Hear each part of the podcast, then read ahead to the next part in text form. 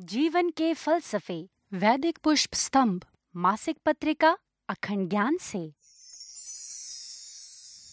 Hi Garima hi everyone good morning hi Shreya Garima क्या बात है? आज इतनी धीमी आवाज़ में हाय। क्या बताऊँ श्रेया? लाइफ इज़ हेल अरे ऐसा क्यों कह रही हो? घर पर सब ठीक तो है? नहीं यार कुछ भी ठीक नहीं है। मेरी सासू माँ ने तो नाक में दम कर रखा है हमारे। पता है उनके रहते हम लोग अपनी मर्ज़ी से कुछ भी नहीं कर सकते। बस हर बात पर टोकती रहती हैं। ये तो होता ही है। घर में बड़ों बूढ़ों का होना अपने आप में पैनिक क्रिएट कर देता है। And you know what these old people are really an embarrassment they are outdated and no less than a pain exactly Shreya मैं तो सोच रही हूँ अपनी सासू माँ को किसी ठीक ठाक से वृद्धाश्रम में भेज दूँ। कम से कम हमें उस ओल्ड फर्नीचर से छुटकारा तो मिलेगा। Garima you should not use such words for your mother in law तुम्हारे हस्बैंड सुनेंगे तो उन्हें बुरा लगेगा। कुछ बुरा बुरा नहीं लगेगा उन्हें। वो तो खुद ही अपनी माँ से छुटकारा चाहते हैं। आफ्टर ऑल अब हमें उनकी ज़रूरत भी क्या है? ज़रूरत तो आज से दस साल बाद गरिमा तुम्हारे बेटे को भी नहीं होगी तुम्हारी। अगर तब वो तुम्हारे साथ ऐसा करेगा तो कैसा लगेगा तुम्हें? मेरा बेटा मेरे साथ ऐसा क्यों करेगा भला? क्यों नहीं?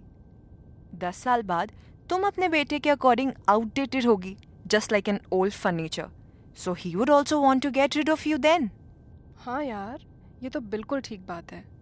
बिल्कुल श्रेया। हमारे बच्चे हमारा ही बिहेवियर तो फॉलो करते हैं। My spiritual master Shri Ashutosh Maharaj ji tells us कि हमें अपने बच्चों को ऐसा पॉजिटिव एटमोसफेयर और वैल्यूज़ देनी चाहिए कि वो अपने पेरेंट्स और ग्रैंड पेरेंट्स को रिस्पेक्ट करना सीखें। Let me tell you a small incident once what happened एक वृद्धाश्रम के मैनेजर गुरुदेव श्री आशुतोष महाराज जी से मिलने आए और उन्होंने गुरुदेव से कहा, महाराज जी, आप हमारी सोसाइटी की बहुत सारी प्रॉब्लम्स को दूर करने के लिए अलग अलग तरह के इतने strong and effective social programmes चला रहे हैं। मेरी आपसे रिक्वेस्ट है कि आप वृद्धजनों के लिए भी कोई मार्ग दर्शाएँ। Because the condition has become so pitiful these days घर के बुज़ुर्ग आज घर का मात्र कोई फर्नीचर या अनवांटेड ऑब्जेक्ट बनकर रह गए हैं। हो सके तो आप उनके लिए भी सुविधापूर्ण वृद्धाश्रमों का निर्माण करवाएँ। ये तो अच्छा आइडिया है। तो फिर ये सुनकर उन्होंने क्या कहा? गुरुदेव ने कहा यदि इसकी आवश्यकता पड़ेगी तो यह भी करेंगे।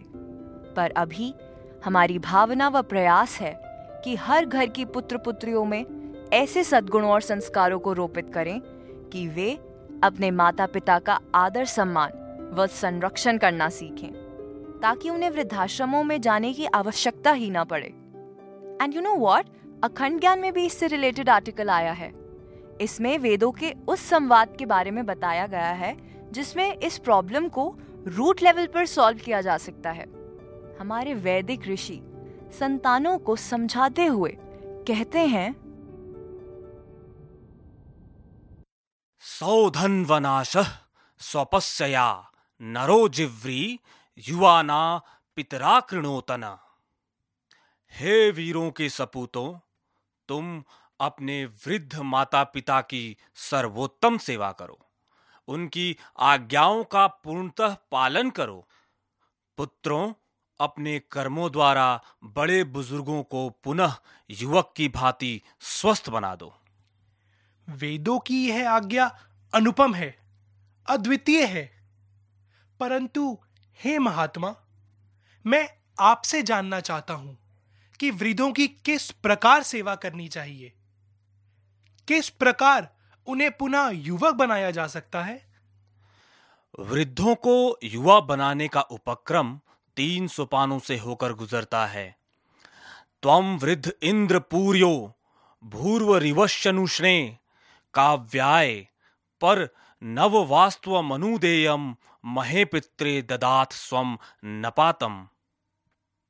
पहला, तू पूज्य माता पिता को निरंतर धन देता रहे, और घर में भी उन्हें उत्तम स्थान प्रदान कर, उनको रहने के लिए स्वच्छ स्थान दे, पहनने के लिए अच्छे वस्त्र दे, विशेष अवसरों पर वृद्धों को उत्तम पदार्थ भेंट कर पूरा सम्मान दे। इस प्रकार से अभिभावकों की सेवा उनका हितकारी बनना ही संतान का कर्तव्य है। हे वेदाचार्य, पहले सोपान में तो आपने माता पिता को भौतिक पदार्थों से संतुष्ट करने का आदेश दिया। अब कृपया दूसरे सोपान पर प्रकाश डालिए। दूसरा सोपान है सामाजिक ढांचे में परिवर्तन। समाज में ऐसे प्रावधानों को लागू करना चाहिए। आपुत्रासो न मातरम विभ्रित्रा सानव देवासो बहिर्ष सदंतु। जो विद्वज्जन माता पिता का अच्छे से भरण पोषण कर उनकी सेवा में संलग्न रहते हैं।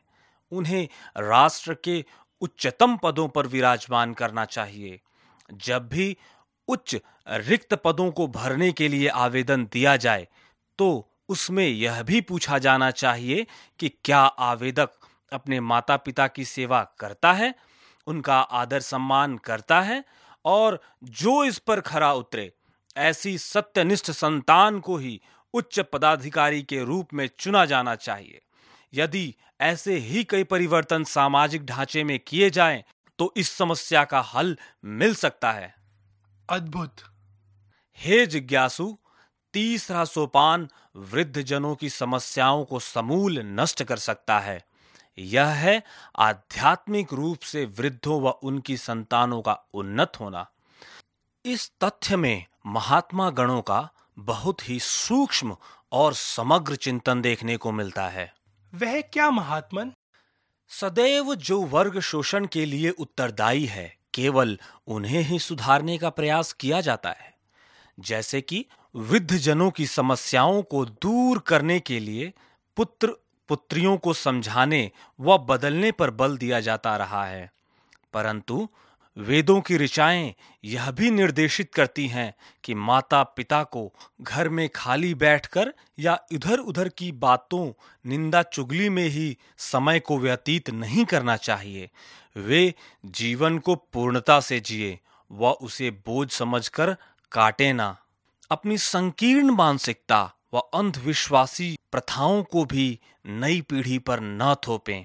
अतः परेशानियों से निदान हेतु वृद्धों की भूमिका भी महत्वपूर्ण है। इसलिए कहा गया, पूर्व पूर्वो यजमानो वनियान। केवल आयु में वृद्ध नहीं, अपितु वह वृद्ध जो दान, यज्ञ, सत्संग आदि आध्यात्मिक गतिविधियों में संलग्न है, तप और ज्ञान में वृद्ध है, वही सेवा व आदर के योग्य है।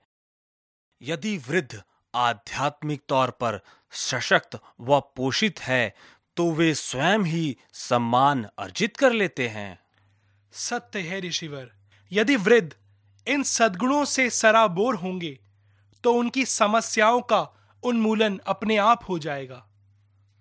हे पिपासु बात केवल इतने तक सीमित नहीं है बल्कि इस तीसरे चरण आध्यात्मिक सोपान का एक दूसरा पक्ष भी है। हे वेदाचार्य, इस दूसरे पक्ष पर भी प्रकाश डालने की कृपा करें। दूसरा पक्ष बताता है कि संतान को कैसा होना चाहिए। इस हेतु वेद पुनः आदेश देते हैं। पुत्र पुत्रियों को भी आध्यात्म से पोषित होना चाहिए। आध्यात्म पोषित संतानों के हृदय ही करुणा, दया, प्रेम, सौहार्द जैसे सुसंस्कारों से पूरित हो सकते हैं। ऐसे बालक ही माता पिता का आदर सम्मान करने के साथ सेवा कर अपना उत्तरदायित्व निभाते हैं। अतः पुत्र पुत्रियों का आध्यात्मिक संपदा से परिपूर्ण होना भी एक महत्वपूर्ण अंग है। Oh God, Ankita, your words were really enlightening. I really feel sorry and I'm guilty अपनी छोटी सोच के लिए। I'm thankful to you and your Guru Maharaj Ji for showing me the right direction. See, I told you, leaving our parents in old age homes is not a solution. अगर उनमें कुछ कमियां हैं तो कुछ हम में भी हैं and if we inculcate all these three aspects in our life तो बड़ों को लेकर बिलीव मी हमें कोई इश्यूज ही नहीं रहेंगे so guys treasure your parents and let them know you owe your life to them आप सुन रहे थे मासिक पत्रिका अखंड ज्ञान, सितंबर 2017 के कुछ पहलू। जल्द लौटेगी अखंड ज्ञान अगले माह भी कुछ और आध्यात्मिक सूत्रों को लेकर, खास आपके लिए। अब मैक्सटर पर पाए हिंदी, पंजाबी और अंग्रेज़ी में भी अखंड ज्ञान का डिजिटल वर्जन। इसके लिए लॉग ऑन करें www.djjs.org स्लैश अखंड ज्ञान स्लैश डिजिटल पर। हर माह घर बैठे ही तीनों भाषाओं में अखंड ज्ञान पत्रिका पाने के लिए आप हमारी वेबसाइट www.djjs.org स्लैश अखंड ज्ञान स्लैश सब्सक्राइब पर भी लॉग ऑन कर सकते हैं। सदस्यता शुल्क भारत में एक वर्ष 150 रुपए, तीन वर्ष 400 रुपए और विदेशों में 30 यूएस डॉलर्स 25, 50 या अधिक पत्रिकाएँ डाक अथवा रेल द्वारा मंगाने के लिए संपर्क करें। शून्य एक एक दो सात, शून्य पाँच शून्य आठ आठ आठ पर। और तब तक के लिए सुना ना भूलें, रेडियो दिव्य ज्योति।